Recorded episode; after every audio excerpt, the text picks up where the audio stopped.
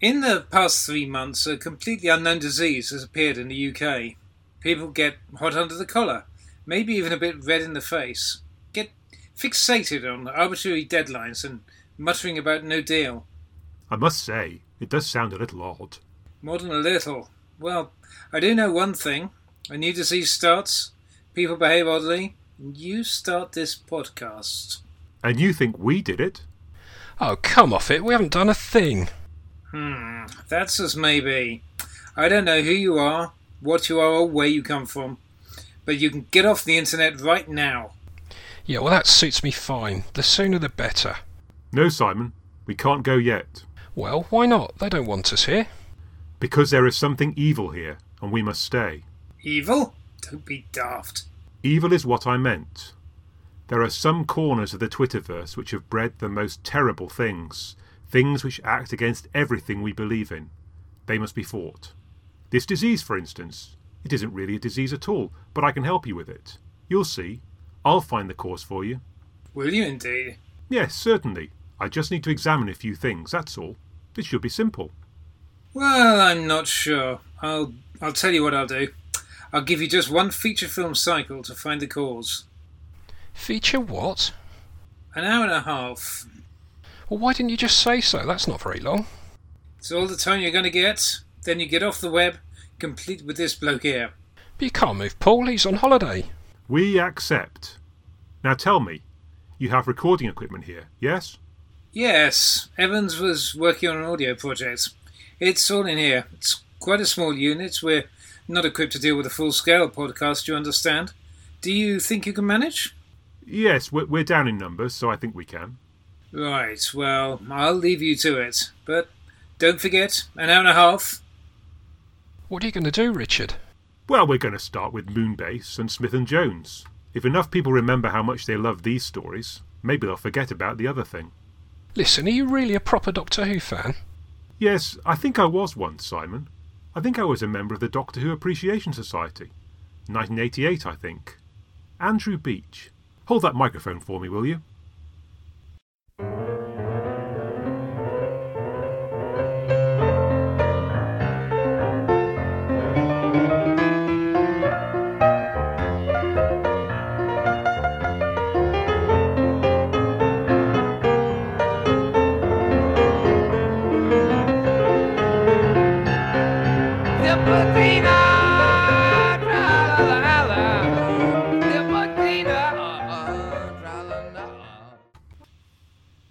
Hello and, and welcome to episode 3 of Something Who. That piece of music you just heard was Tipitina by Dr. John in honour of our listeners in Louisiana. Uh, certainly uh, one of the hotbeds of Something Who listening in the United States. Um, so thanks for, uh, for downloading and uh, keep listening. Uh, this evening we've got Simon and we've got Giles joining us. Hello. Hello, Richard. Hello, Louisiana. Hello, Giles. Hello, Simon. Hello, Richard. Hello, Louisiana. Hello, Giles. Oh, hang on. No. are, we, are we really only on number three? I'm, I'm losing track. Well, we, we, we did, um, we had episode two and a half a couple of weeks ago, um, essentially because all you lot were either on holiday or indisposed. And Hmm. uh, so I got a bit fed up, and, and so I invited uh, Tim to do something. But I couldn't really give it a, an even number because, or a whole number, because it, it didn't feel like the, the you know the, the, the proper crew. But it was it was good fun, and we, we, we knocked off another uh, another pairing, uh, including I think uh, Simon one of your uh, favourite stories, of the Daleks. Yeah, that that that was a great podcast, Richard. That really struck a chord with me. Um, that was the first complete Doctor Who story I watched back in back in the day.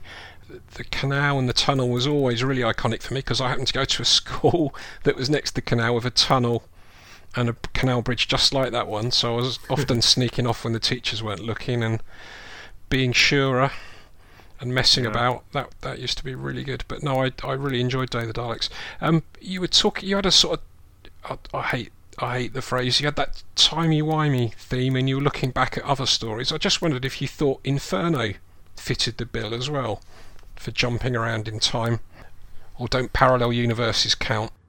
there, there certainly is something of that, isn't there? Because we you sort of see the end of the of the world uh, in the parallel universe before it happens uh, in the real one. So yeah, yeah, there is something of that.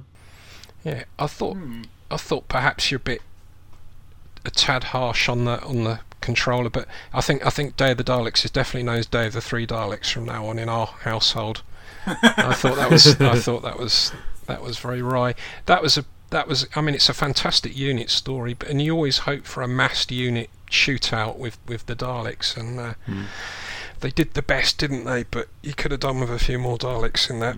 Yeah, I mean, I, I absolutely love that story, but but but not really for the Daleks. I think it's I love it for the for the plot and for the uh, you know some of the clever elements in it. Um, you know, and, the- and the, the Daleks aren't terrible, but but yeah, they they um, they're not quite as menacing as you'd hope. No, you could have done done it pretty much the same without the Daleks, and uh, I guess. But yes, it's one of those classic things where you kind of think, okay, well, it's Terminator before its time, isn't it? And, uh, Which one did you Which one did you play, Simon? Was it Vorg or Shirna? Sure. ah, oh right, wrong. No, sorry. Yes. Okay. not not to be muddled up with Shayla in the Blondie song. No spangly, ha- no spangly hats involved. no. No. I used to love I loved the Ogrons as well. They they just they just reminded me of school bullies and football hooligans. So they always they always made me laugh. Anyway, Simon, it, it's lovely to have you back after your uh, temporary hiatus, as we referred to it. So uh, so it's it's good to have you back on the podcast. No, it's lovely to be back. I just thought I need to recharge my batteries after that superb job Giles did reviewing the Macra Terror, and then listening listening to Paul Morris and Tim dissecting season three as well. I just need to refresh my batteries and go back and look at what we all enjoy and get the get the DVDs out and do a bit of reading and getting back into it really. So no, it's lovely to be hmm. back again. It's nice to have you back. And uh, we heard stories um, uh, from Tim of, of, of you and uh, he and Paul chewing over the cud uh, uh, at the tavern the other uh, what about three or four weeks ago. Um, yes. Well, if you, yeah. I'm not sure chewing the cud is the most appropriate metaphor. Doesn't it involve like vomiting and then redigesting it or something? Actually, maybe yes. When we talk about the Omnirumour, that sounds quite. Um, maybe that is more appropriate than um, than we than we think. Yes, yes. It's been a um, it's been a funny old month. I was um, I was off in Belfast. I think at the time you were recording the last Right. one, I was uh, I was in Belfast appearing on Mastermind. Fantastic. Yes, but I uh, I can't tell you any more than that, or I'd have to kill you. Yes, yes. Well, I mean, we did make an oblique reference to that in the in the sketch last time Ah, yes. for Wow. the for the cogn- cognoscenti. I'm, I'm tapping my nose for, for, for the benefit of those people who have only got the audio. or perhaps I'd have to kill John Humphrys Yeah, or Magnus Magnusson. No, uh, no, hang on. it's too late. Too Too late. late. Uh, okay, well, shall we get down to the business of this evening, which is um, to look at uh, two stories: uh, Moonbase, uh, the Patrick Troughton story from the original series, and then Smith and Jones, David Tennant story um, from the new series. So, Indeed. if we start with uh, Moonbase, so either of you want to you know, talk to me either about your memories of, of, of Moonbase or, or anything you know pertinent you picked up this time? it, it'd been a little while since I'd watched it, and I was stunned by how good the Planet 55 animation is.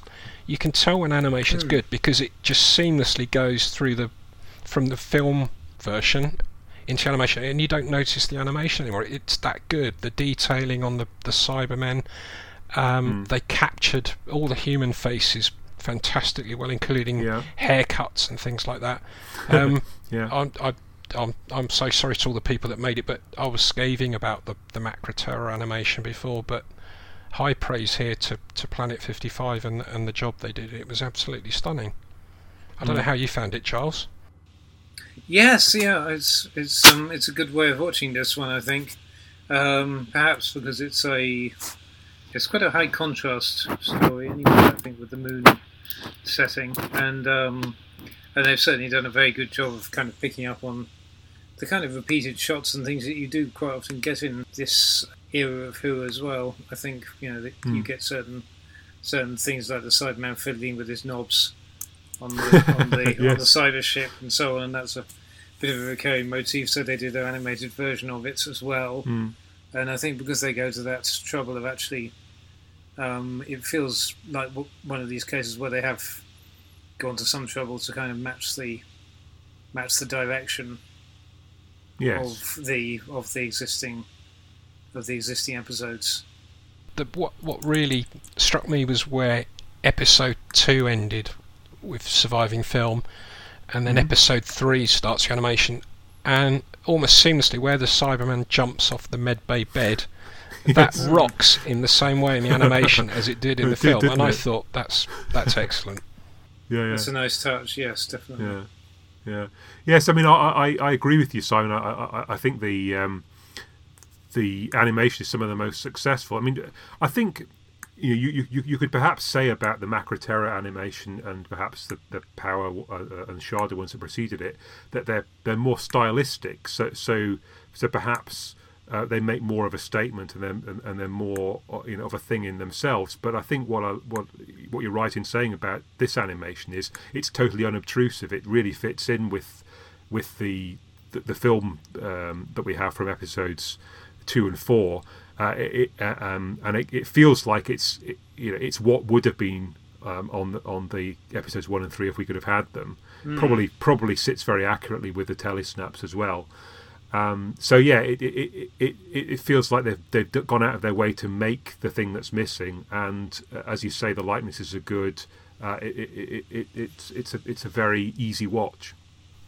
Yeah, my my first taste of it was the the Target novel back in the day, Uh-huh. and um, I mean the, the the Chris Achilleos cover illustration is absolutely Yeah. stunning. That's that's one of my favourites, and I was lucky enough to see some of the original artwork at the Cartoon Museum exhibition of Target artwork, and that was I was mesmerised by that. So it's always held a special place for me. But what what really struck me was um, back in 1975, I saw Revenge of the Cybermen, Mhm. where um, the Nerva Beacon crew got struck down by the virus with the their veins Oh glowing. yes, yeah, And then lo and behold, I got my hands on the Target novel later Mm. on that year, and well, they were doing the same thing all those years ago, and that was that was just fantastic for me. yes. The way they overlapped, and I, I thought that was great, and it, I, I loved the way they did it back in back in the '60s as well. That was very good. So it's a lovely slice of sci-fi. I I found the Cybermen in it really chilling as well. With that, you know, were using that virus to weaken the crew, and they're Mm. just thoroughly devious and nasty but all the way through. The way the way I think Cybermen should do, and yeah, not be sort of figures of fun as they're treated nowadays. Unfortunately. yeah. Yeah, and, I, I quite like the uh, the Cybermen voices in this. I mean, I mean, there is uh, just a hint of a sort of a pub singer about them when they sort of go moon base. Uh, but but I mean, they, I guess they had to do that in order to enunciate the words. But but yeah, that electronic sound it's uh, used here and also in Tomb. I think it's. Uh, I mean, I'm quite a fan, quite a fan of the of the Tenth Planet sing song voice as well. But uh, but yeah, I think this is perhaps the, the the best one they came up with in the '60s. There was that scene as well where the, um, one of the Cybermen takes. Like, he's almost taking the mickey out of Hobson. You know, Yeah, we yeah. don't have any emotions anymore. Yeah. And then hmm. Hobson works out what they've done, and, and the Cyberman goes, clever. I can't do the voice, but hmm. clever, clever, clever. Clever, clever, clever. Yes. yeah, brilliant. It was like a Little Britain sketch, sketch almost. Yeah. Ah, Sar- got sarc- sarcastic Cyberman. Mm. Yes, Proton the sarcastic side, man. Yeah, well, frankly, you can imagine William Williams writing something like that, couldn't you? Those, uh, uh, uh, again, it's a, it was lovely going back to it. It was a, one of the early bases under siege stories, and you you got you got a real. I mean, it was the moon, and we all think we know the moon really well, but it do, it does feel otherworldly when they go there, and you had Mm. that nice claustrophobic feel to the base. You really felt, you know, it was. There was no air outside, and they were trapped in that base and exposed to danger, and it had, it had good tension all the way through it. So I, I think it's a cracking story. So funny, funny you should mention uh, Base Under Siege. I mean, the, the, the title of the story is The Moon Base, and there's a there's a line in episode three where they say, we're under siege. I think I think it's Hobson who says it. So so I mean they couldn't be more a base under siege if it's right. Mm. I think I was thinking, is it is this the first? I don't know. And I suppose um, the tenth planet goes there to some extent. Yeah. But within considering, we kind of think about it as the archetypal Troughton format, and as as we described with you know as, as I think we discussed with Macra, Macra's a kind of enemy within story, not really an under siege as No. such, and and Power of the Daleks. I'm not sure it really counts as space under siege, and but this is very much the archetypal one that kind of then sets it up that they'll they'll mix and you know rinse and repeat. You know, about Hmm. five times over, I was listening to the you know some of the details about how they commissioned, and you know, you know, the, the one of the sort of requirements of the of the commission was to have a you know what, like one large set and a number of smaller sets. It Uh-huh. was kind of obviously part of the spec for. I can't remember whether- this was a Lime Grove um, production, a Lime Grove production. So this is what they thought they could, um, what they thought they could fit into that space. But Hmm. it's interesting what you were saying. Um, uh, as you know, some listeners may know, I'm I'm a space nut, and um, you know that's Hmm. what I do for living. And obviously, the um, the past few weeks have been, you know, we're we're dangerously close to being topical here, aren't we? um, yes. and um, and that sort of set set me off looking because it's um, Ben's line about oh you know I know what the moon looks like because when they think they've landed on Mars um, at the start of episode one Yeah. and it's interesting I thought oh I wonder and yeah so this was um, in terms of the actual you know it's, because all of these I think all of these like Troughton stories you have to appreciate in the context of the of the space race, and when you know when you get to the Seeds of Death, for instance, the idea that rockets are old hat Hmm. is it's definitely being, you know, you can't view that outside of the Apollo fever that was going on at that time, just as they were you Hmm. know nearing the culmination of the of the moon program and actually getting you know getting a landing on the moon. And in this case, um, so I was looking and it was commissioned in late October '66, apparently. Yeah. Um, and so they just had the first the first soft landing pictures that were actually sent back from the moon's surface were in fact sent Okay. back sent back in '66. There was Right. a couple came but came from one of the Russian probes in February, and then then NASA managed to land its Surveyor probe, um, which was like the first the you know first dummy landing for the Apollos Hmm. um, in June '66. So that was really the first time you really had a sort of ground level panorama of what the moon did look like. So Wow. I think they were they were definitely kind of keying into that growing interest. Yeah. Yeah, because I, I guess when it went out, it's it's just after the um, Apollo One tragedy, Hmm. um, and in that in that kind of hiatus before Apollo Eight then goes round the, the, the far side of the moon. Yes, yeah, yeah. Um, but yeah, so, so so it's fascinating to see that they did actually have some reference material to go on. Hmm. because certainly it- you know it, it feels um, you know what you see in it kind of quite similar to what to what um, you then get in the Neil Armstrong and Buzz Aldrin pictures from two years later. Hmm. that was the thing I always, y- you know, we, we hold out help that missing episodes come back. But I, I always wanted to see the crew doing that moonwalk from the TARDIS to the base. But Hmm. Hmm. it, it, that's hard to animate. I don't, I, I don't know how well that compares against the original. But that that's something iconic. I always wanted to, you know, I always wanted to see. Hmm. Again, it, they seem to have done that. They've done that fairly well in the story. Um, the other, I'm a sad man that I am. Uh, in my mind's eye, the guns the Cybermen have, they always remind me of um, gaslighters. The sort of gaslighter used to light a barbecue or a Hmm. cooker. And they walk around with these rods in hands, but sometimes in close-ups when they actually kill someone, they've got like a inbuilt blaster in their arms. Hmm. I don't know if anyone else noticed that as well. Yeah, it's it's a bit weird, isn't it? Because in the earlier on in the story, there's there's, there's the sort of electricity st- effect that comes out of their hands or something like that, Mm, and which which yes. sort of zaps people and, and they kind of get fall unconscious. And then later in the story, they're blasting people with the with the guns, and that sort of kills them outright. And it, it's not immediately. Well, I I, I suppose um, they're wanting to zap the people that they're then going to take over to to to, um, to, to, uh, to, you know take control of the gravitron, but then they zap uh, Polly, um, which doesn't necessarily um, fit with that picture. So, but maybe they don't want to, to announce themselves too early. Yeah, they probably left the cleverest person there behind, didn't they, in the form of Polly? Mm. yes. Po- Polly's rather brilliant in this. I mean, I, I must say I've missed the point of of, um, uh, of it slightly the, the last time I looked at it. Uh, I mean, you know, Polly has has a lot of the uh, good ideas, like the the acetone might destroy the mm. Cybermen's chest units, and she does. I mean, you know, she does end up making quite a lot of coffee, but it, it seems to be more she seems to be quite good natured about it, and it doesn't feel like she's terribly put upon. And then when uh, when Jamie and Ben uh, say to her, "Well, look, this is this is not women's work. It's this is this is men's work. You know, killing the Cybermen." Not only does she protest about it, but actually she completely dis- disregards them and comes out and fights the Cybermen anyway. Mm. So she yeah she certainly doesn't put up with that uh, with that line. I, I, I think in previous I've sort of imagined that, that she sort of sat and waited until they blasted them and then kind of joined them. But no, uh, the, the animation made clear that she was out there squirting with the best of them. There's no answer to that. Yeah. That's the thing is all going backwards and forwards um, with these podcasts between contemporary Doctor Who and back to the 60s.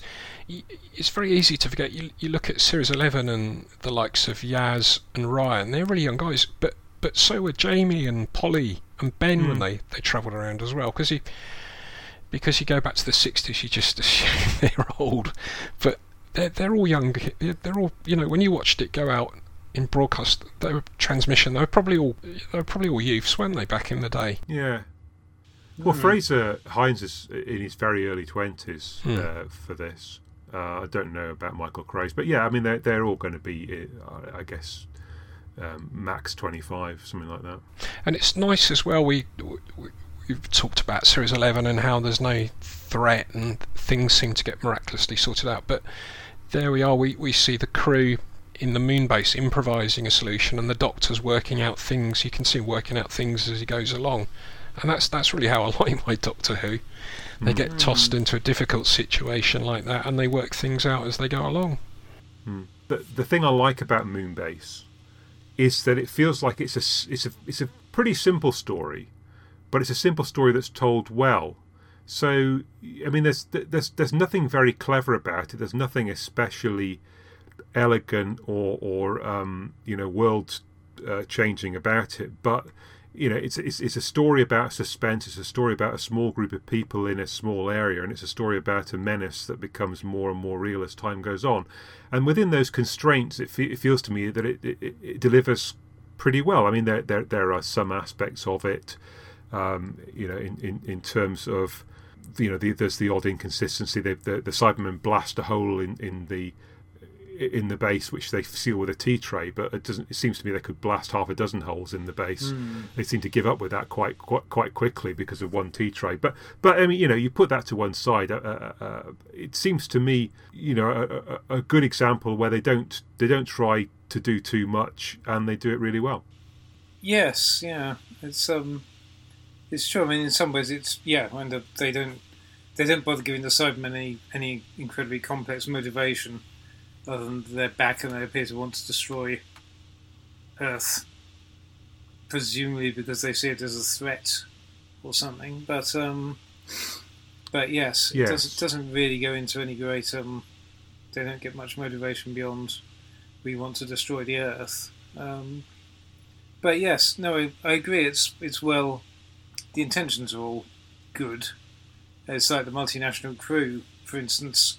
We take mm. the hmm. you know we we'd rather take the Mickey out of it. I think.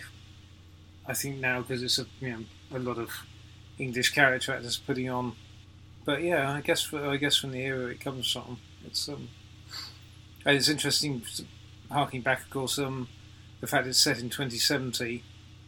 Is that actually stated on screen, or do we? Yes, it is. Yeah, it is. Because obviously they call would... the Doctor Rip Van Winkle, don't they? Yes, yeah, of course, yeah um, because obviously that would have been the, you know, given Ken- Kennedy's deadline to land by the end of the decade, and there was lots of talk about them going for, you know, that it would be 1970. Mm. by the time they landed, which would have still technically been have been the end of the, the decade. And uh, Mhm. so it is like the centennial of of the moon anniversary of the moon landing, as they as they Yeah. foresaw it at the time. Sure. Yeah. Uh, so so so that that line you're talking about, you know, why are they killing everyone? The Cybermen just say it's elimination of danger or something along those lines. So Mm. yeah, they they, they yeah, I, I guess they've they've decided that the Earth was a problem once, so that's it. We're just going to dis- destroy the lot of them. But it does seem to be a slightly uh, over the top solution. Particularly Um, when they could convert maybe some of them. Hmm. It's I I find this yeah I, I find it there, there's a lot of nice bits and pieces in there. I I find that the the sexism thing is really yeah it's it's weird because it's so it, it seems so blatant at times and yet they do they do also undercut it but they don't um they don't undercut it by having Polly actually stand up for herself and argue the toss they they just undercut it occasionally by you know by by virtue of things that happen in the action. And one thing I noticed on that particular I've got a, I've got a little list as they say. Um, Yeah. no, one, one, one no. Funnily, funnily enough, one thing I did notice was um, when Hobson gives them the ten cent tour after their arrival, um, and he's talking about you know there's a bit of introduction of what what life is like on the on the on the moon base from day to day, and there was a little bit of emphasis on the mundanity of space and that they you know that quite a few of the crew have to be odd job men as well. Yes. yeah. Um, And I noticed, the, you know, the the thing that I particularly noticed, I thought, oh, that's funny, is that it's actually Ben who is the first person who gets told to make the coffee. Um, in episode in episode one, um, or at least he's told, to, oh, you can clear away these coffee cups Yeah. When he asks what, when he asks how he, how he can be helpful, and um, so I thought that was quite um, cute. But then there's it's it's hard to tell because the, the bits of the bits of really blatant sexism that, that we see in the the surviving live action episodes, you don't see an enormously arch reaction from uh, from Anneke slash Polly, sort of you know deliberately lampooning it, even if it, you know even, even if it's not visual. But then, funnily, you know, there's this there's there's another thing that I had in that's in episode one about the um the whole thing about artificial day and night when they Hmm. go to the the night cycle, as it were, in the Yeah. in the sick in the sick bay area, and the doctor the whole Doctor Polly exchange in that, and because there's quite a lot of stuff where it's quite nicely they quite nicely um, work work in the pseudoscience and and the actual science without it without it feeling absolutely sledgehammered. But then there's that, and it, it feels like a it's a a it's a bit of an example of stating the bleeding obvious, Yes. and the doctor has the doctor has to absolutely spell it out. Know, so whether Yeah. that is for the benefit of the six year olds in the audience, but then the uh, the funny thing is, and and it's one of those things where you do miss having the the actor's performance in an you know by virtue of the fact we've we've got an animation, however good it is, it Yes. can't pick up on that. That the they have that whole exchange, and then the doctor finishes it by saying, "You wouldn't be making fun of me, would you, Polly?" to um, after she sort of played along with the whole thing of yes. of asking, and you think, I wonder what, I wonder how that played out Yeah. in in real. Is she is she acting dumb to give the doctor the chance to show off? It's a funny bit of exposition anyway, isn't it? Because you know they go into they'll go to all this fuss of explaining the fact that they're on a 24-hour cycle, uh, Hmm. um, you know, day and night, and then they don't ever actually use it again. And it's then not it's- like it's, it- it's an important plot pot. No, exactly, because they say it's it's um, it'll be daylight in the you know in the control room, twenty four seven. Yeah. which is yeah, uh, odd.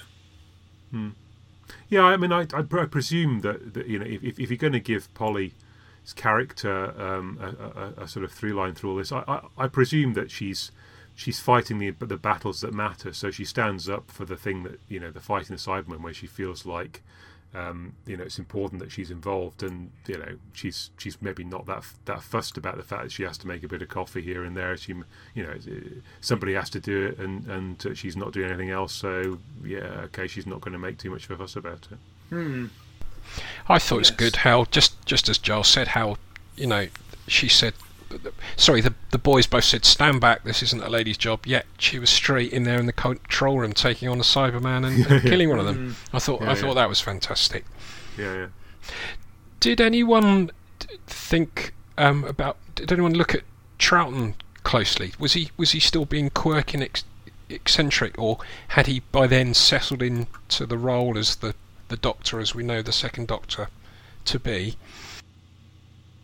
So, so my view on this is is largely yes. I mean, largely it, it feels like uh, um, the, the, the second Doctor you're expecting. There's there's the odd sequence where they uh, so so just following the when, when they're given 24 hours to sort things out, he starts running around the control room, pulling off people's shoes and snipping off bits of trouser, hmm. which which is I guess is, is a harking more back to the more manic Troughton from early episodes, mm. but it seems fairly well contained within that short sequence. Yes, doesn't he do something similar in episode three, sabotaging the Cybermen? Isn't there something which we missed? Yeah, you're, you're you're right. He's so, he's sort of yes, he's sort of skulking yes. around, isn't he, in, mm. in, the hmm. control room? It's, yes, it's um, it's I don't know. It's hard to tell because it's and obviously he's got that fantastic the fantastic speech that we were just lampooning earlier, um, yeah. the, the Some Corners of the Universe one, which is absolutely often cited as the the archetypal Troughton speech.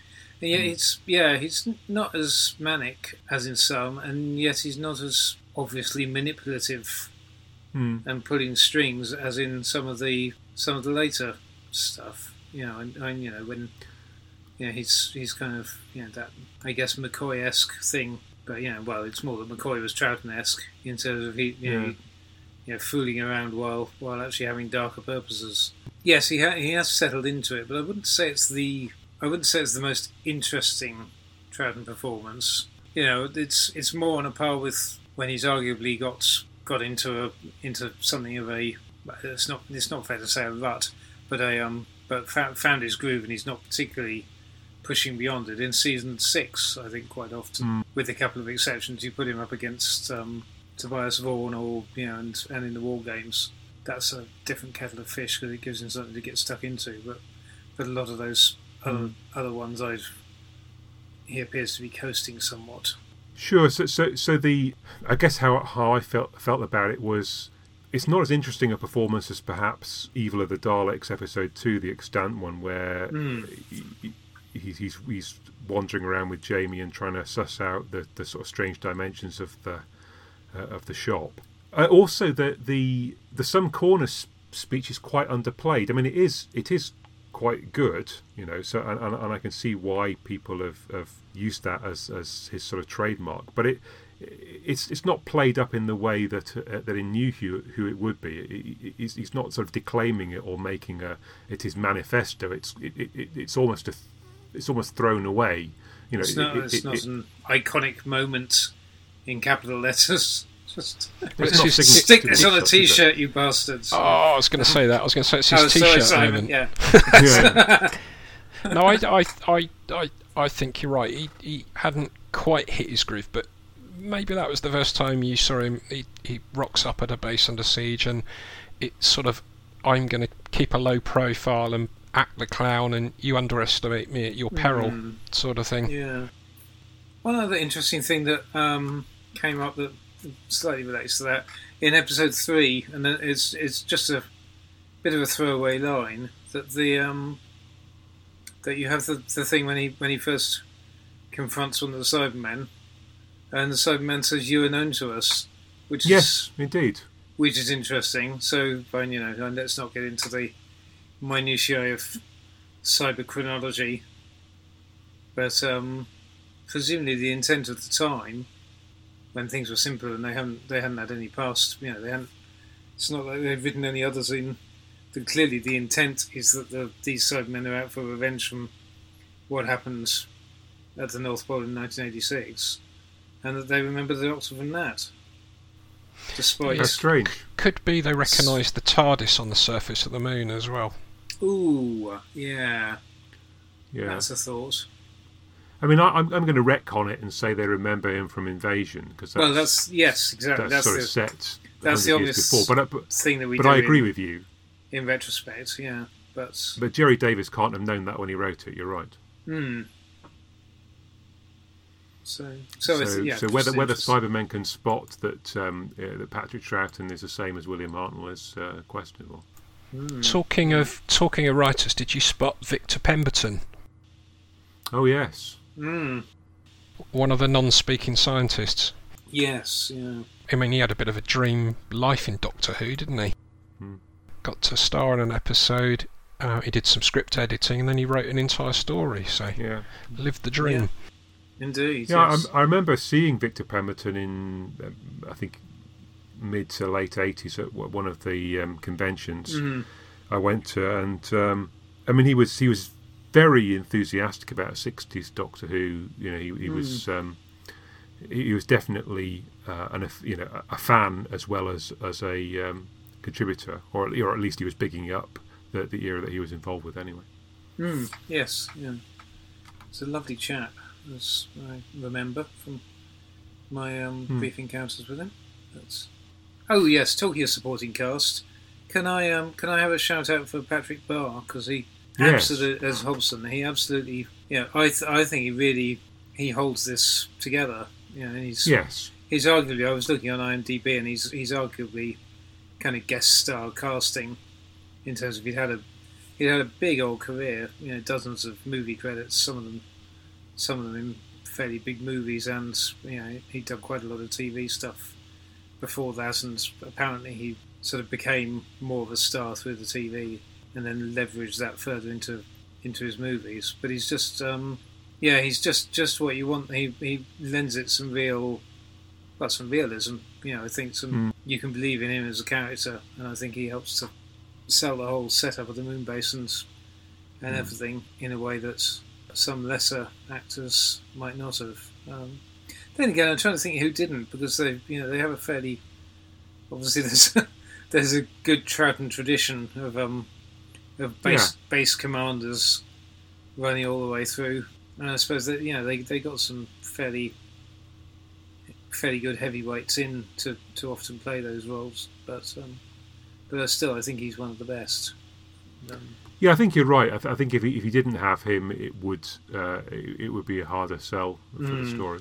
And he's not he's not he's not happily not burned by spandex or or any of the stuff that they put some of the later ones into. It's uh, yes, I guess it's a little bit before the um. I guess sixty-seven. Um, we're already sixty-seven, aren't we? So it's it's a little Yeah. bit. It's a little bit before the whole thing goes off bars and the and the um and that that kind of sixties slight over design really Hmm. really takes off and starts to penetrate into into the rest of it. What, one sense of disappointment I had was um, uh, having read the Target book that Simon was referring to. Uh, Gerry Davis, it, both in this and the Tenth Planet, he's very insistent on the fact that cyber ships are cigar shaped. Um, uh, uh, and and then uh, we see these ones in the moon base, and they're anything but. They're just sort of you know uh, box standard flying saucers, really. Yes. Hmm. He used to like giving them names as well, didn't he? Yeah, yeah, indeed. Uh, so may- maybe this was him um, uh, being a bit more imaginative in the mid seventies. Hmm. Yeah, a couple of other things I, I picked up on that I thought were um, slight, slightly odd in retrospect, but or, or slightly. It's just like I mean, it's, it's only poking holes in the plot for the sake of it, but I thought it was Yeah. it was a bit odd that when they when the released spaceship is supposed to be coming from Earth, Oh yes. and um, and Hobson, Hobson is quite confident that they'll be capable of blasting the Cybermen's ship to Kingdom Come, and you think, hang on, why are they coming? why are they coming armed? Is this some? Hmm. Is this routine? It, it seems slightly odd in the um, in what they're ostensibly selling as a Yeah. a fairly realistic, hard sci-fi-ish yeah. future, I guess. It's also rather brilliant that the, that they, they go from being a possibility to being um, almost certainly on their way to being a 15 minutes away in the course of about five minutes of dialogue. Yeah. Oh yes. Yeah. yeah. Well, that's um. But Um, Yeah, I, yeah. I do rather I do rather like the um. You have something rather similar in Intense Planet, in Tenth Planet, of course. Now I think about it, with the stranded astronauts, where they do, where they do play it up a bit more. But you know, the idea yes, of using the magnetron to put them on a collision course with the sun that they won't be able to get out of in, you know, you know, e- even though it's going to take them weeks to get close enough to die, but they're just on a, you know, they're just doomed. Mm. It's actually um quite a um neat and rather horrible concept, but um, albeit with a yes, obviously with a lot of what ifs. But, um, the weather seems very volatile on Earth as well, doesn't it? I mean, it, it seems like they only have to be to um, uh, be off for about five seconds, and suddenly there's a hurricane flying into America. hmm. Um, uh, I mean, I don't know how, quite how fast those winds are, but they seem to um, cover vast distances in a very short period of time. Hmm, true. That was another plot thing I, th- I thought about. I mean, with the weather being that volatile, why didn't the Cybermen just destroy the gravitron Yeah. and let the weather run wild? Hmm. We better be careful what we say about the gravitron because Trump will want to build one, won't he, on the moon? I was going to. yeah. I was going to say, I was, um, I'm not sure whether this slipped past me on my viewing. Did they actually, did they actually talk about? Obviously, they, they talk about weather control, but do they, do they have a reason why the weather is out of? Do they actually point out the the natural weather cycle is out of hand, and uh, needs needs their intervention? No, I mean, I, my assumption is that having unnaturally controlled it, that if they stop doing it, it's going to there's going to be a problem. But but it's hard to imagine that that's going to be within seconds. You'd have thought that it would take hours or even day, days for that to, to really play out. yes, yeah. It's interesting. This is a complete, complete side sideline. But while I was reading up, I was just vaguely having a look at, um, you know, while, while I was thinking about, okay, what are the sources of this? And I did, I did go looking vaguely for, okay, had anyone proposed weather control technology like this and so on. And I Mm. did, I didn't really find anything to back it up, but I did learn learn about an amazing thing called Operation Popeye, which the Americans used in Vietnam Right. And right at about this time, actually in '67, uh, which was a, an attempt to seed clouds and prolong the prolong the monsoon season to uh, to harm the North Vietnamese supply lines and so on.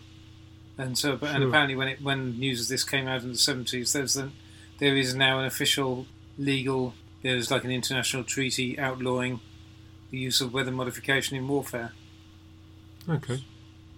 You can still use bullets and bombs and landmines, but you can't play around with the weather. No, Yeah. That's underhand, isn't it? You'd think that Kit Pedler, you know, who who was hired for for his scientific knowledge, you know, must have had some kind of a hand in this. So for, it must have made sense to him that somehow a, a gravity beam could do something.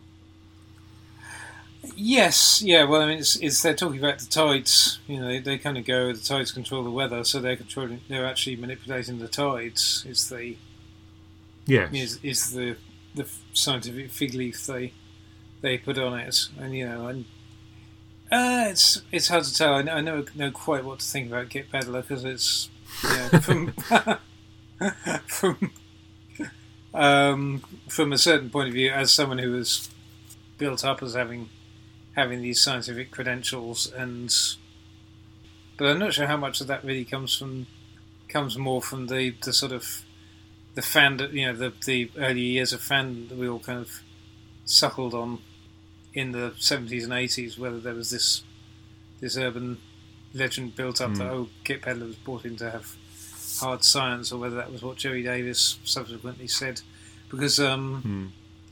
because yeah, I mean he didn't half write a lot of bollocks science in, into his stories, Oh. but then then I find it's you know obviously as someone who does science as their day job, Hmm. wri- writing about science at any rate, you know I, I kind of on reflection I think well maybe he just had the maybe he just took the same attitude that I take towards science in Doctor Who, which is yeah, this would be a cool idea for a story, and it's you know we can dress up a we can yeah we can put a pseudo-scientific fig leaf on it, and I'm not going to you know I'm not going to get my knickers in a twist about it, particularly Mm. if the um except in egregious circumstances. And even if the moon does turn out to be an egg, then I'm not going to um, necessarily get you know. I think my my annoyance at the whole moon being an egg thing is just like it's just like you could have you could have put in another two lines of equally pseudo-scientific nonsense, and it would have made sense on its um you know on its own terms. You know, you only needed to sort of add another little bit, but but yeah. So I wonder whether Gerry Davis actually, oh sorry, Kit Pedler rather had had that kind of attitude of yeah, mm. who yeah, who really cares about the science? It's you know, we'll use that as an idea for some doing some cool stuff, and then has subsequently had this thing of being this master of hard science Yeah. Set upon him when, when the Is- reputation doesn't really, rather like Bidmead again, yes. Although Bidmead's Sure. done it, although Bidmead very much did that to himself. Yes. It's it, it. Oh gosh, that's a very Day of the Daleks. Don't you see? You did it yourself. Mm. Um, so um, yeah, I, I, I kind of feeling, Giles, that, that you've you've you've uh, you've been cruelly overlooked as as the scientific genius behind modern Doctor Who. I mean, you know, if, if, only, if, if only they'd if only they'd brought you in. Why didn't they ask So- Evans? Yeah. Um, Yeah, yeah. Oh well. hmm. Well, maybe it's not too late. Chibnall, Yeah. if you're out there, we know we know you're listening. Yes, I'm available. Of course. Simon, you got any uh, other observations you wanted to make about Moonbase? No, it, it, I I think it's a f- it was a far more plausible Moonbase than in the Seeds of Death. I think as well. I think Giles, Giles can do the science much better than me and the astronomy, but I I thought it was a very convincing setup they had in the moon base. Um, Seeds of Death is great with the Ice Warriors and some of the Doctor's lines, but you, you know they could have had that base anywhere. I think, Hmm. but this was very much a moon set story. Mm, Yes, yeah, I'd agree with that. I can't. I well, it's so long since I've seen Seeds of Death, which I have to admit's not not a favourite of mine. That I can't. Um, I can't really remember all that much about the about the setup. Although it's as you say, I do recall that it doesn't make a great deal of being on the moon, except for the except for having the rocket travel issue. Hmm. That that story has got my favourite Troughton line in it, where he's cornered by the Ice Warriors and he Oh says, yes, "You can't kill me, I'm a genius." yeah, yeah. and the Ice Warriors look at each other and go, "Genius." Very good. Yeah, I, I've got one or two other slight bits and pieces that, that I, I'll, I'll just mention very quickly before we uh, draw a line under this one. So, in both episodes one and two, there's there's quite a nice little um, bit where uh, Hobson is is railing against the bureaucracy back on Earth. You get you get sort of Rinberg, whoever Rinberg is, who's the sort of bureaucrat who um, uh, is trying to tell them, uh, "Oh, it's all fine. You just need to keep going. Don't don't bother us with all this your trivial problems." And um, Hobson's rather upset about that. So so yeah, that's that's quite a nice line, and I guess um, uh, characteristic maybe of the uh, Third Doctor's um, uh, problems with with authority figures later on. Well, I suppose earlier on, we might say in, in, in time, but later on in the series.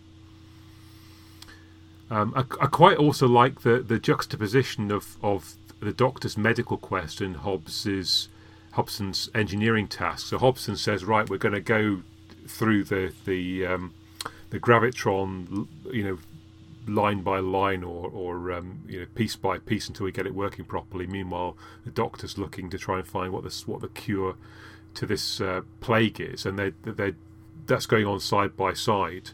Um, so that, that's quite an, a, a neat bit of writing, I think. You get so you get sort of Hobson being very logical about his approach. You know, he's going to go very step by step by step, and the Doctor's a bit like that, but he's also a bit anarchic as well. He's he's he's a little bit off the wall here and there too with some of the stuff that he does. There's there's an, there's an, there's an, an odd bit of design at one point where the um, the the astronauts or, or the the, uh, the the the moon base um, inhabitants are, are going onto the surface, and there's there's two ladders and there's two doors, and it sort of feels a bit of, a bit over designed somehow. I mean, I, I mean, it's kind of nice for the camera to be able to look at two, both people at once, you just think, why would you put two doors and two ladders in? It just doesn't really make an awful lot of sense from a design point of view. Hmm. Yeah, I do think it's telling that the um the guys on the moon base have the same spaceship um spacesuits that they keep on the TARDIS. Um, yeah, It's, it must um, must have been a standard design. mm. yeah, well, since we're talking, yeah, and one thing where I felt the um kind of ei- either the direction or the writing as just as it's more of a directorial fail than anything. But the um the thing at the start of episode four with the um the infected chap, I can't remember which one it is. They revive to go and seize control of the um, gravitron. Yes, the the idea that he just wanders in, covered in veins and wearing a silly headgear, and uh, and everyone else is just walking past him when they've Yes. yeah, it- yeah, it's not that there's that many staff, and they know how many are in sick bay and they've lost. So it's the idea that one extra person is suddenly there and they all just wander past him, and um, there's a bit of bathos about it, I think. But I, I think it's more a direction than anything. Yeah. It's nice how everyone still likes milk and sugar in their tea and coffee in Yeah. 2070. Yeah. Mm. There's the nice uh, line at the end of episode two as well, where Troughton said, "But did your did your men search in here?" And you know, okay, maybe it's not all that well realised in the sense that there's a there's a huge great Cyberman with boots on lying in bed, but nonetheless, you know, that kind of thought of you know we, we can't protect ourselves from them out there because they're already in here with us. Uh, is quite good, and I, I said at the end of episode two, uh, another solid episode, which is more than we can say for the bed. Um, as Simon said, it's rocking all over the place as the Simon gets off, as the Cyberman gets off it. Does um I, I thought episode three was the best one. I was always mortified that was the, the lost one, but again Yeah. the animation does a great job. That that was my favourite episode out of the four of them. Yeah, the animated Cybermen, uh, as you said earlier, look terrific. Simon, uh, they they do do a fantastic job with that. Hmm. Um, I, there's there's a funny moment I think where the Cybermen say to Jamie and Ben and Polly, uh, "Oh, you will remain here in, in the sick bay," and I just thought, yeah, so you can plot against us effectively.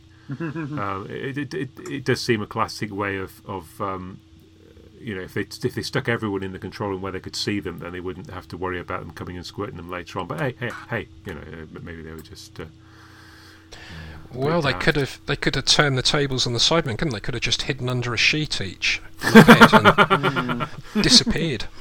Yeah. Uh, ben suddenly becomes a nuclear physicist and starts saying, "Oh, it's four million degrees um, w- with the uh, um, uh, nuclear power plant. We can't get the radiation to, to deal with the, the Cybermen." Not quite sure any nuclear power plant's ever been quite that hot, but um, there we go.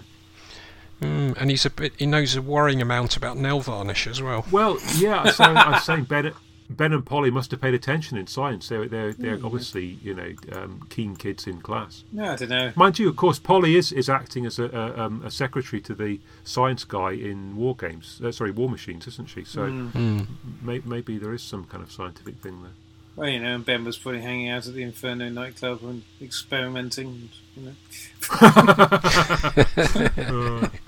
Uh, very good with solvents, yeah. Um, the, the the Doctor's inner monologue also in, in episode three. I- I- it's not quite so clear with the animation, but the, there there are there are points where he's obviously talking to himself um, inaudibly, but we can hear it, uh, which you don't get too many other places. That hadn't occurred to me. That's that is a very unusual feature. Yeah. It, it would be interesting to see how that was how that was handled directorially. Yeah, Because you, I'm trying to think when you ever. Yeah, I'm trying to Hmm. think when one's ever seen that before. yeah. There's, there's, there's a little bit of, of uh, well, clearly there's there's there's a there's there's stuff I think in the Deadly Assassin where Tom Baker is is he talking to us or is he talking to himself or is it just a voiceover? I forget. And tho- and, and also at the start of the TV You're thinking movie, of there's that uh, voiceover. you're thinking of Travis Bickle in um, Taxi Driver, aren't you? Uh, so guns don't work on the moon's surface. Not, what do you think about that, Charles? Um, it depends on what the gun. Well, you know. Um, Yeah. yes, what type of gun are we talking about? I'm trying to think. Well, it's a cyber. It's a it, it's a cyber. The Cyberman tries to zap Benoit, Hmm. but fortunately, in in I, I don't I don't know if it's because it's zero G or or, or sixth G or because there's non no air, but for some reason it doesn't do anything. Hmm. Yeah. Well, that's a bit of a um. They'd um, bit of a used all the gas flaw up on their. Hmm. Yeah. They'd used all the gas up on their barbecue probably, and the gas lighter wouldn't work. Yes. Although that blooming the blooming big one in um, in episode four works okay, except it gets deflected by the gravity, uh, by the gravitron. That's true. Yes. Um, yeah, and they managed mm. to blow a hole in the um. Yeah. Mm. Yes, they managed to blow a hole in the surface. So. Yeah. Hmm. Different designs. Yeah, yeah. Episode four, uh, the the Cybermen are very keen to say that resistance is useless, so they're obviously not great fans of Ohm's law. uh, Oh dear, you've been waiting to get that one in, haven't you? haven't you, Richard? indeed, I have. I Dear, have. It's one of my favourite Yeah. jokes. um, uh, uh, there- there- there's a very um, bizarre bit as well. So, so there's this there's this character Beckett, who is on guard in in the hospital bit. Oh yes. And then, so, so then he's crept up. Evans creeps up behind him and whacks him on the head, Hmm. um, which is, you know, that's that's a, you know, it's a bit over, the but that's fine. But then when Evans appears in episode four, uh, four, sneaking in, as you say, rather obtrusively into the gravitron, he's wearing Beckett's clothes for some reason, despite the fact that if he were Evans, he'd have exactly the same suit. I'm not quite sure if he if he somehow thinks that wearing Beckett's clothes, everyone's going to say, "Oh, look, it's Beckett." Yeah, that's no problem. Um, even though Beckett's guarding the, I don't know. It, it- Hmm. it, doesn't really. I'm not quite sure where that's coming from. I yes. Refer, But this is this is, a, this is a film episode. It's it's, it's not it's not a, a mistake of the animation. No, no. It's- maybe it's something that's in the novelisation. Hmm. Just um, yeah, just the last thing I think I need to say on this at all is uh, it's only because um, I don't think we covered how exactly we first encountered these episodes. Um, but at the start, Yeah, but, sure. but mine was um, I have fond memories of this as being one of the first like classic, you know, Troughton episodes that I saw.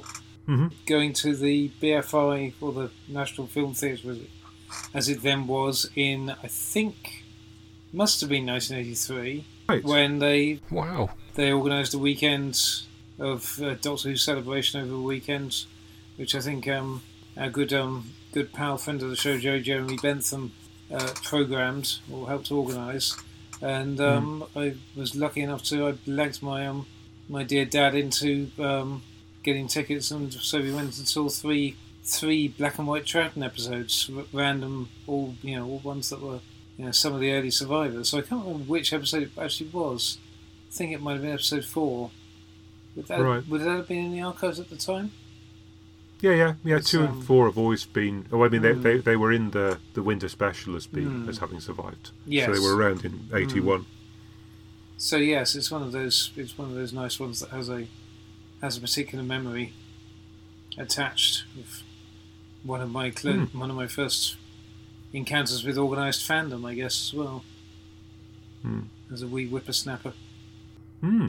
Yeah, and then and then interestingly, that right at the very end, we we have the the time scanner and the claw, Ah, which is you know precisely the thing that they recreated at the start of the Macra Terror, rather than you know the rough and tumble section which they tossed hmm. in the bin. E- even though it could be suggested that that is uh, frippery, and certainly doesn't belong in the Macra Terror.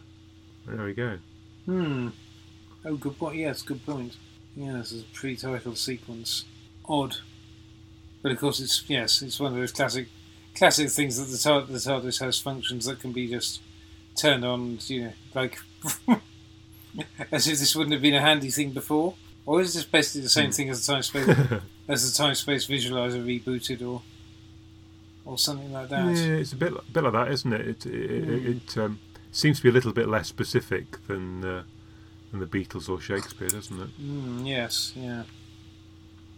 Show us. Anyway, show I, us I. I, I think we probably ought to move on if we're ever going to get sleep tonight. So Indeed. perhaps we want to talk about Smith and Jones. Indeed, yes. Yeah. I, I don't know if any of you, either of you, remember the Great Western series uh, Alias Smith and Jones. Yeah, oh yes, Mm. Yeah. Pete was- Duel and Ben Murphy. Oh, that was it. Yeah, yeah. Oh, good lord. No, occasionally, occasionally these things get rerun in their entirety somewhere on the Sky channels, Hmm. and they did they did Smith and Jones about two or three years ago, All right. Yeah. and it's good. It, is st- it stood the test of time. Hmm. I used to like that. So I presume that's what um, RTD was riffing on when he came up with this title. Well, or alas, Smith and Jones actually ran for much longer. I suppose so. Yeah, yeah, yeah. Hmm. That's true. Yes. Which I was also quite fond of. Hmm. Dear old Mel Smith. I'll um, I'll send you both the ladies' football sketch from Smith and Jones one day. Yeah. Although, of course, the last Smith and Jones was itself a, a, a, a- a play on Alias Smith and Jones. It was, yes, yeah. Anyway, anyway. Yes. Moving on. Who wants to, to, to, to start us off with with Smith and Jones? Well, I'll. I, I guess I'll. I'll have a go.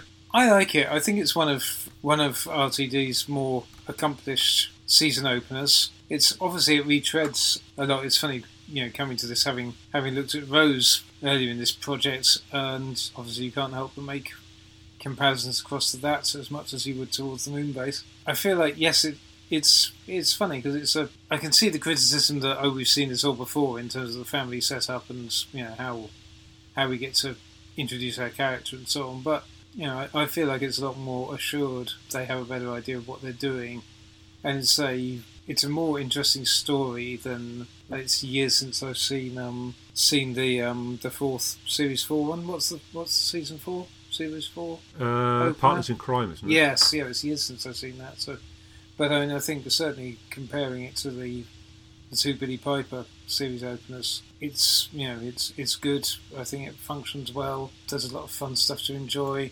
It's got more of a yeah, it's got more of a plot to it than Rose, for instance. And yeah, it's it's just a it's a good old romp, but it's it doesn't go too far down the. It manages to have some drama in it as well, without it doesn't it doesn't entirely fall down the down the sort of do a slapstick, virtually slapstick season opener thing that's you know you could say New Earth um, to some extent does and Partners in Crime. I don't know. I don't feel there's all that much um, to it. Uh, you you may be relieved to you may be relieved to know after my panegyric toward, towards Gridlock and quite how layered and, and depth, yeah, quite how much depth that thing packs into it. Um, you Yeah. may- you know, I I feel like this is it is somewhat a case of what you see is what you get Hmm. but I don't think that's necessarily a problem. You know, in a se- in a series opener, it's quite visually effective with a with the with a few exceptions that will you know a few grating moments that we'll come on to next. I am a quite a big fan of Freema Agyeman and Martha. I find her Mhm. character far more appealing to me than than Rose. She seems more a more grounded. You know, someone someone I find more relatable. Much as I I sympathise with those who say you know, it's a shame they landed her with the unforgiving romantic subplot.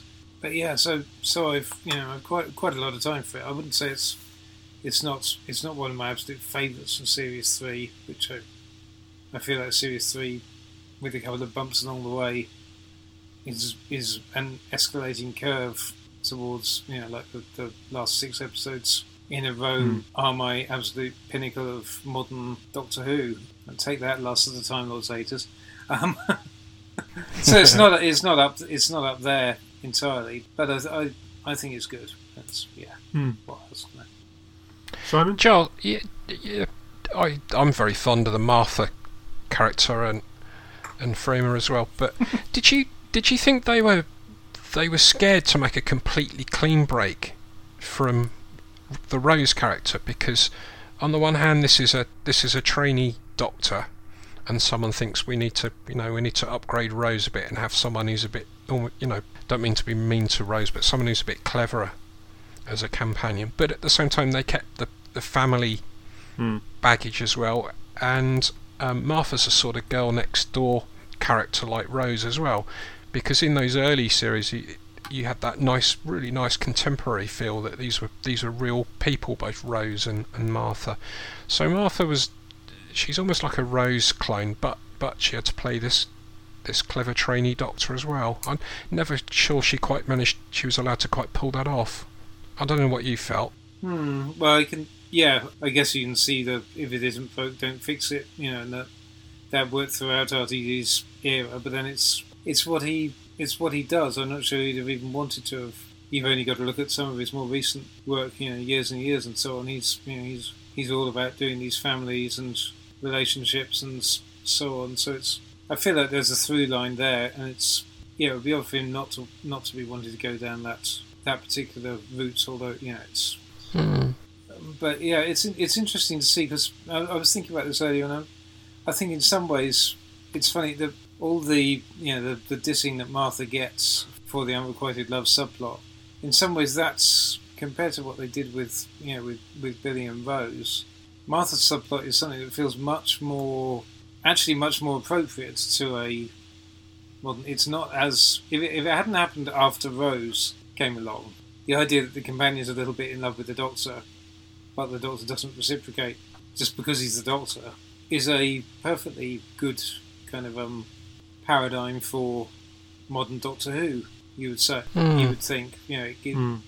it's got a bit of relationship drama in there, but it doesn't sort of trample on the the history of the character as you know as being a you know millennium old time lord and you know and you know arguably the ethics of him getting involved with with someone who is you know quite so puny in compare you know in comparison you know the the age thing you know Yeah, I'd um, Smith and Jones, j- just like Moonbase before it. That wa- that's another story I hadn't watched for a number of years. Hmm. And coming back to, it, I I remembered thinking about what I what I needed to say today and what I felt about the story before I watched it.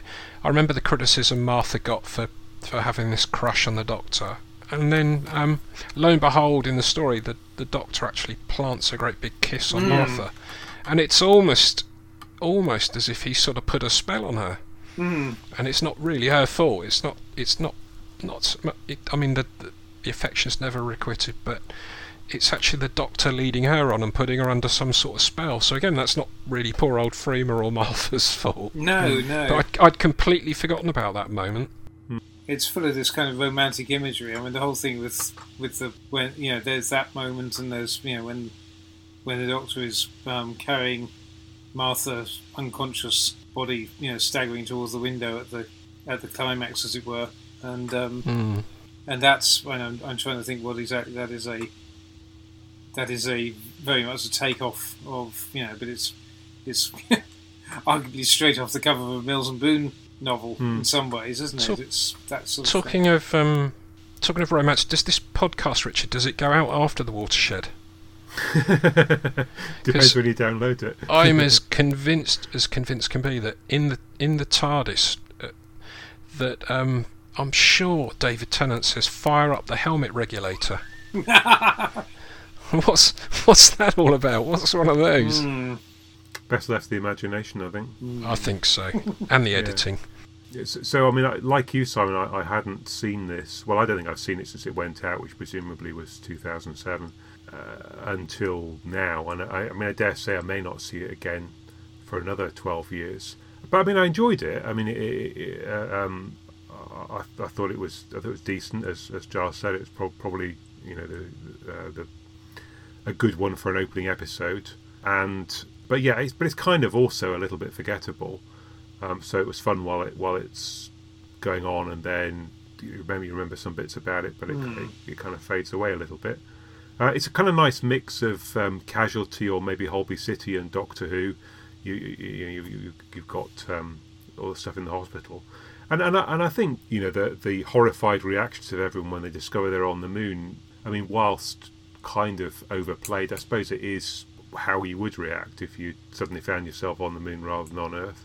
Yes, it, if Um, that bit feels like it's, it goes on like a few seconds too long for comfort, but it's actually it's a rare impingement of like yes, the, the like real experience, as it Hmm. were. Okay, let's play this for let's play this as if it was happening for real, showing Martha as being you know able to keep her head in that in that scenario, you know, because it has been pointed out in the past that you know in, mo- in most scenarios in, Doctor Who, people would be reduced to, to gibbering wrecks rather than um, rather than spot, you know swapping witty one-liners with a villain. I loved the uh, Judoon. I thought I thought they were terrific. Mm. and um, we're, oh, we're talking about moon, and we're we're thinking about the Apollo landing. I mean, that was that was some moonwalk by the Judoon, wasn't it? Mm. Where their spaceships touchdown. I thought that was that was excellent. Yes. Yeah. That was a very nice touch. They don't seem to be affected by the low graph, um, but yeah, I know. But I mean, I like the way they march across the Mm. surface. They've Uh, probably got Judoon moon boots. yeah, yeah, that'd be it. No, and do oh they? yes, do, Ju- do they? Platoon, platoon on the moon. Mm. Yes, yeah, go on. Uh, do they actually? I know they say that, that you know there's a there's an atmospheric bubble around the hospital. Do they hang a lampshade on the idea of there being a you know it also affecting the gravity? I can't remember whether they mentioned it or not. Hmm. Not sure. Hmm. But yes, well, yeah. Again, we can, yeah, we can make up whatever pseudoscientific rubbish you want to to justify it. I'm sure Absolutely. if they can transplant this hospital instantaneously. It's just as well that um, they they sort out all the problems just before everyone runs out of oxygen. That's- Right, that's- uh, yes. I, I- I mean, I guess the Judoon legal process is such that um, you know they, they, they make a decision within the uh, volume of oxygen they they, they, they uh.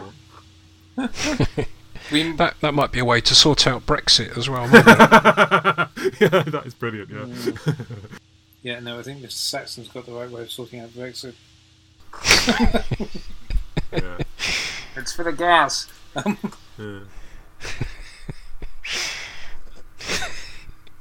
Yes, it's uh, it doesn't. I suppose it, it does play up the the moon, the mooniness of it to some extent. Not as much as you know, because these aren't people that's you know, it's, it's like it's a they're in this you know terrifying isolation, rather than in the moon base. We've obviously had people whose whose daily job is working working there, and it's more into you know the moon is more the setting is more integral to the story of the moon base, I guess. Hmm. But, but for for all Yeah. that it's throwaway, I was going to say you know you get got a couple of very nice performances in there. Roy, Roy Marsden and and uh, the wonderful Anne Reid is um, yeah, yeah, is always top value. So Yeah, yeah. so she's great fun as well, and um, Hmm. that gives it possibly more rewatchability than Hmm. than it would otherwise have. Yeah. Al- al- al- although these days you can tell she's a villain because she's using a single-use plastic straw.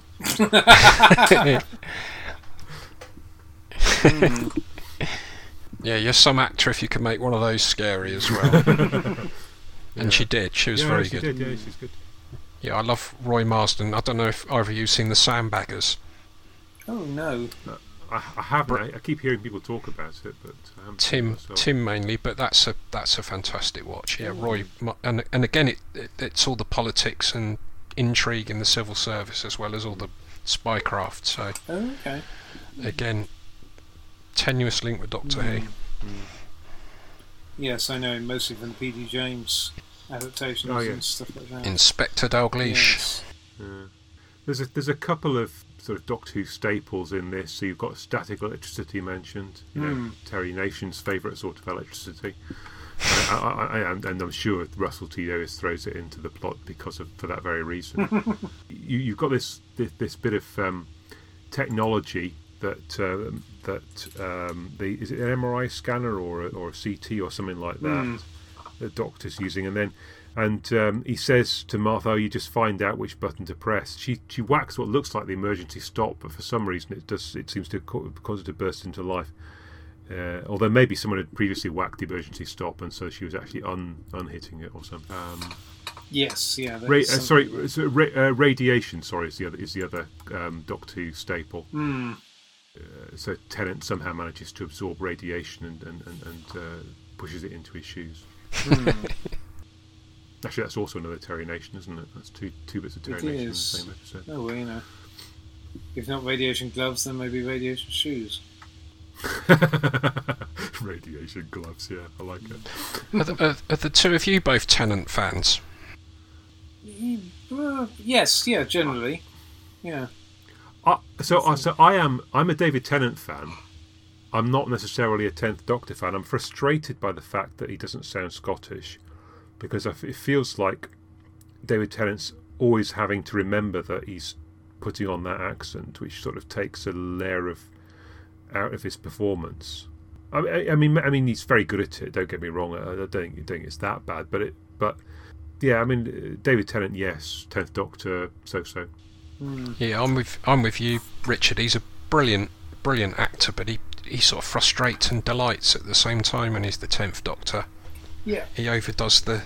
It, it, I, I think Tim in the Tim in your recent podcast talked about Doctor Thirteen being high pitched and shrieky, and, and when Tennant does that, it really, really, really grates because when he does the sciencey stuff and he stands up to all sorts of people, he's fantastic. Hmm. But when he does that wacky eccentric with the the, the Mockney voice, Hmm.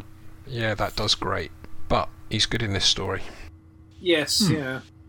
And go, go, going back to our Day of the Daleks from last episode, you've got the fun, this this funny thing where the, the the Doctor goes back in time at the end of the episode, but you see it at the start of the episode beforehand. So it's, it's rather like um, the the scene where the Doctor Hmm. meet and Jo meet themselves. Good point. Yes. Yeah. Everything is connected. But it's it's nice. It's it's a good it's a good little throwaway gag. Yes, it is. um, Yeah. And I'm trying not to let the M word pass my um, pass my lips. It's, I'm aware I have too, too much of a tendency to just um, necessarily go off um, go or go off and want to slag off um, a certain other showrunner who should remain. Well, it's delicate, isn't shall it? remain It- nameless it- on this. it- it's it, it's delicacy of touch. yes. Um, you know that, that certain other showrunners may not have always shown. Yes. Yeah. Let's We'll have to introduce a fine system, won't we? a swear box. Yes. Hmm. It's it generally looks great as well. I think the the only thing that really Hmm. grates with me though is the is the direction of when the when the hospital is sucked up and, and, Mhm. and, has, and has disappeared. That's um, that was something that particularly I thought, oh god, that's just like shame they couldn't have gone for another take. The whole thing of them, the crowd at the barrier, you know, with Tish, Hmm. you know, apparently looking at the crater. It's just oh, it suffers. It's um, I think there are marks all over the place. They're looking where where they where they where they are or are not looking. No one no one appears to have agreed on any eye lines for it at all, and the Right. and the lack of reaction when when it comes back is um all over the place really. Hmm. Yeah, so it's yeah odd. So this one was directed by Charles Palmer, wasn't it? Who um, what else? Oh, did- son of Geoffrey. Yes, son of Geoffrey. Yes. What else did my one-time stalker? But that's another story. Um, uh, yes. What else did um? Yeah. What else did he direct? Quite a quite a few actually. Oh, all the way through. Yes. Oh, he did Human Nature and Family. He did Shakespeare Code, but obviously that was part of the same, Right.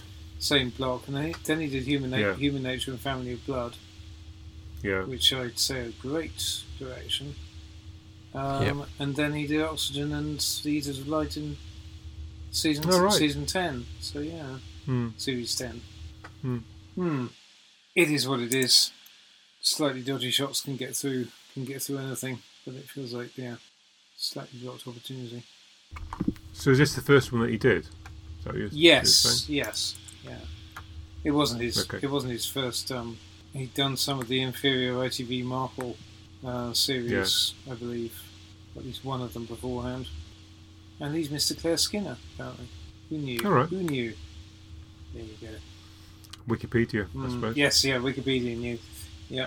Anyway, that that brings the info dump to an end.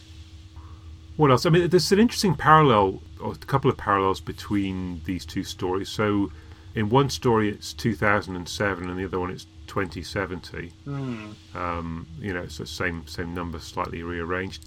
Uh, but I guess more importantly, I feel like that about my lottery numbers every week. I think we're re- reaching there slightly. so, more uh, importantly, but they have they, they both have the same mad plan, which is they're going to destroy all life on Earth from the moon. Hmm. So, you know, Anne Reid in this decides that she's going to wipe out. Well, I mean, wipe out all life within 250,000 miles, which just happens to include the Earth. I mean, I'm not, I'm not sure that she's deliberately going to wipe it, but you know, it's just gonna, it's, this, this, it's what's going to happen. It's tough if the Earth happens to be in that sphere. Tough, you know, it's going to get wiped out. I think. But yeah, in the end, the Earth's th- under threat in both of them. That was impressive how she could shelter from that in that little room. Hmm. Science. There's a nice bit of uh, of sort of classic blue wire, red wire, blue wire, red wire in there as well. He eventually picks the red. It Mm. seems to work when he's dismantling the, the thing that's going to explode. Yes, yeah, indeed. And one other little trivia: in the, towards the end of the episode, Freeman's character comes out of the party, and I said, uh, "Are those the first tattoos on Doctor Who since Spearhead?"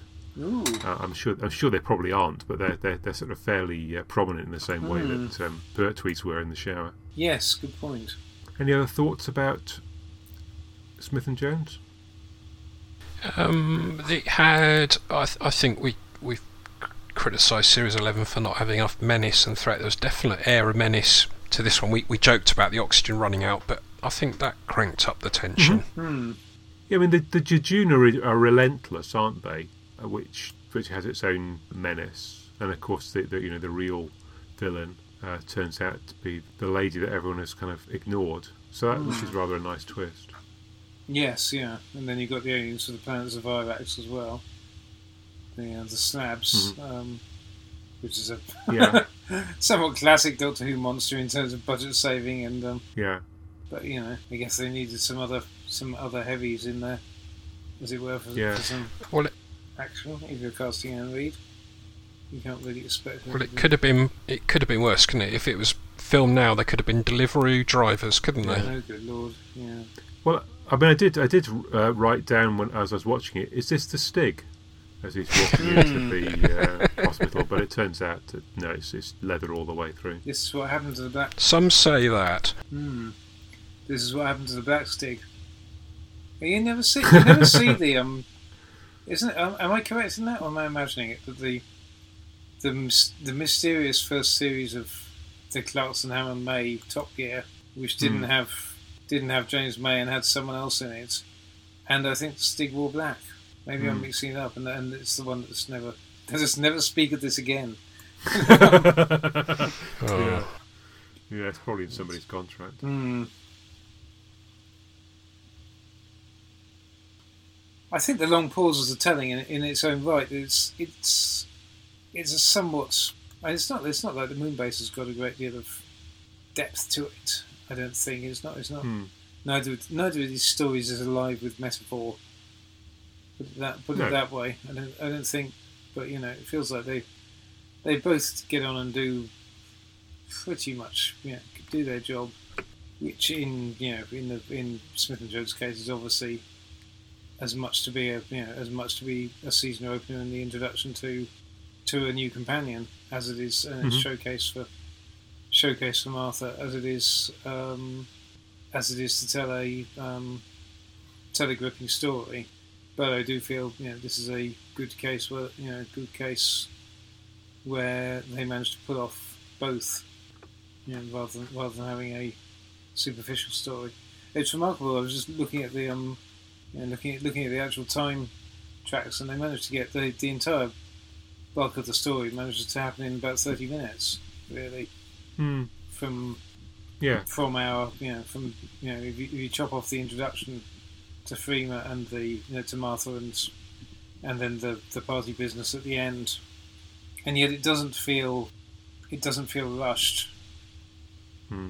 and it doesn't feel like you know that that peculiar trick where you feel like they have managed to pack so much in and yet it drags incredibly at the end, Hmm. which is it's, it's very well you know I think it's it feels very well paced. Yeah, I mean, I guess one of the things I thought as I was watching it was how maybe it's the economy of storytelling, but how much is packed into short sections. Hmm. So, so yeah, I mean, you're right in saying it takes a while to get going, but then between sort of 15 and 20 minutes, there's quite a lot of storytelling in there, and then 20 to 25 again, there's because the, the, the, there's a big chunk of things happening. So, yeah, when it comes to the to the meat, the heart of the story, Hmm. uh, unlike Moonbase, I guess, which is very has a very measured pace throughout the you know 95 minutes or however long it lasts. Th- th- This is um, i- i- is very concentrated. Yeah. Hmm. Any any final thoughts, Simon? I've I've ticked off all my points. I think it just reflects the disadvantages of the 45 minute format, doesn't it? Of New Who against Classic Who when you've got four episodes to chew through. it cuts its cloth. What's the metaphor? Cuts its coat according to its cloth. In that case, it's not like it, it doesn't overburden us with with lots of characters that we have to find out desperately about. Martha's family are very much pen portraits, no only really confined to the first five and the last five minutes Yeah.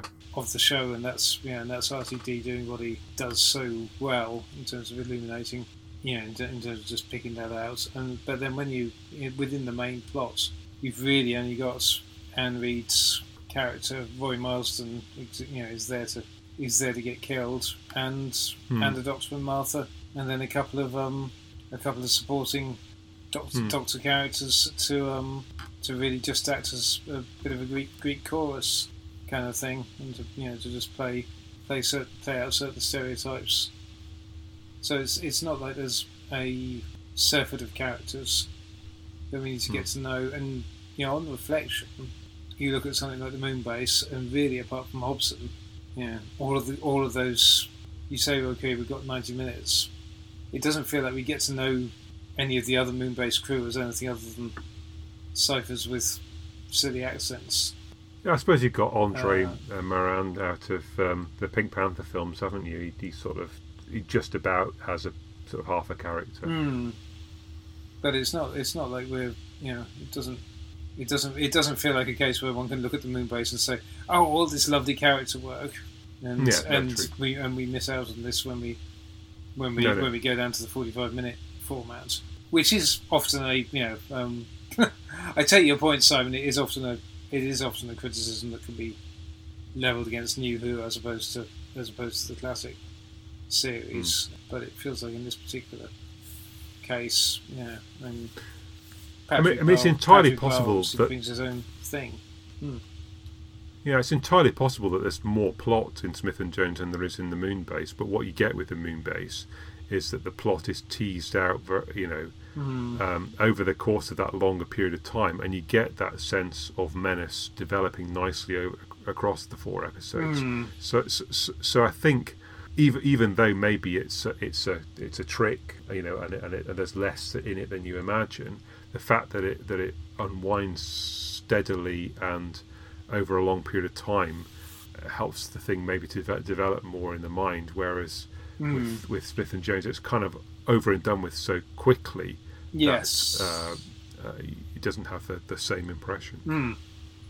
But it's true that the moon base is an, is an exercise in suspense, really, and it does it does that pretty pretty well, I think. Hmm.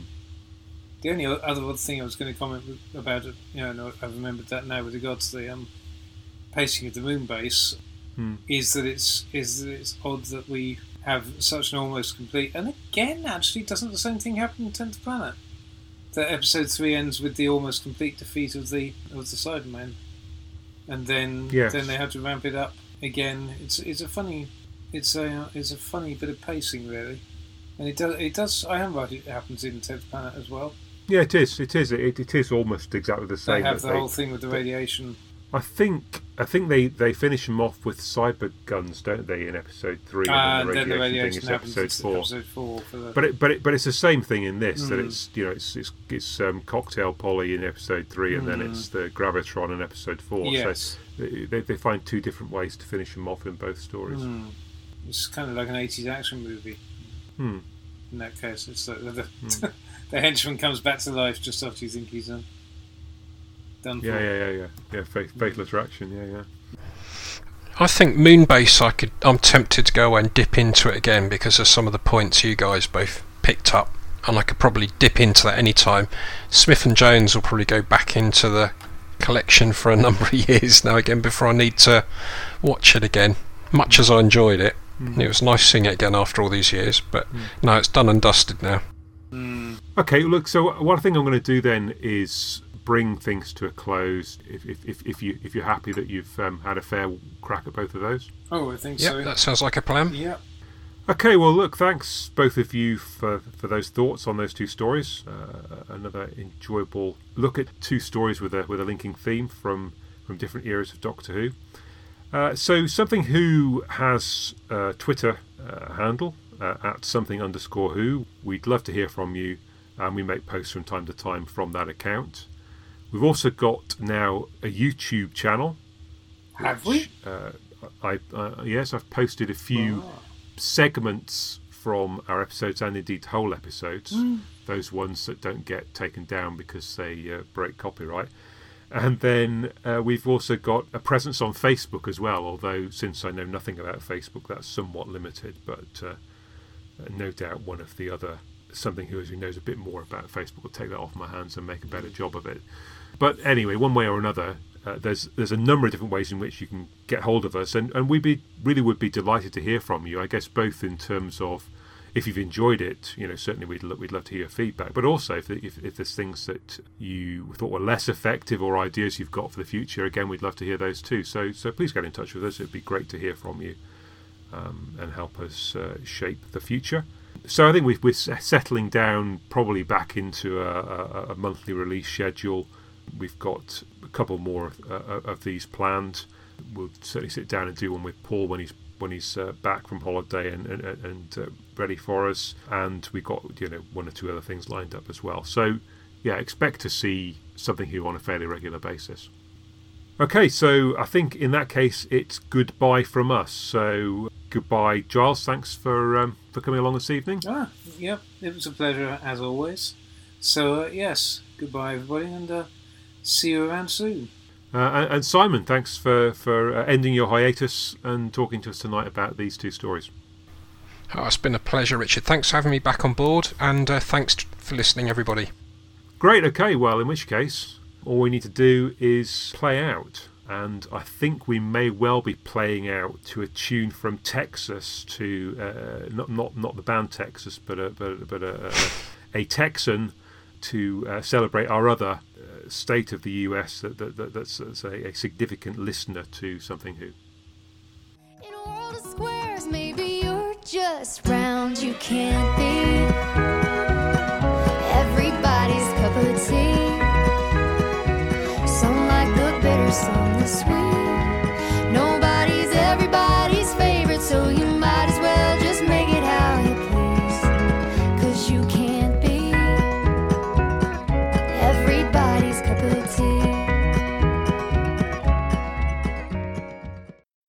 But um, okay, so if we go once more from the top and through it, and then we'll. Oh, we'll- that was pretty good last time.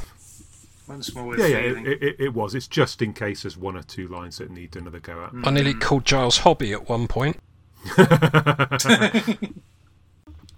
Great. Well, I, don't, I I think there's there's plenty in those two to get um, a good one. So that's excellent. I excellent. reckon. Would have been rather fun if you'd um, followed up on the had the, had the final line about does it occur to you that this does it occur to you that Doctor Who fandom has come on a bit since since the days of Andrew Beech?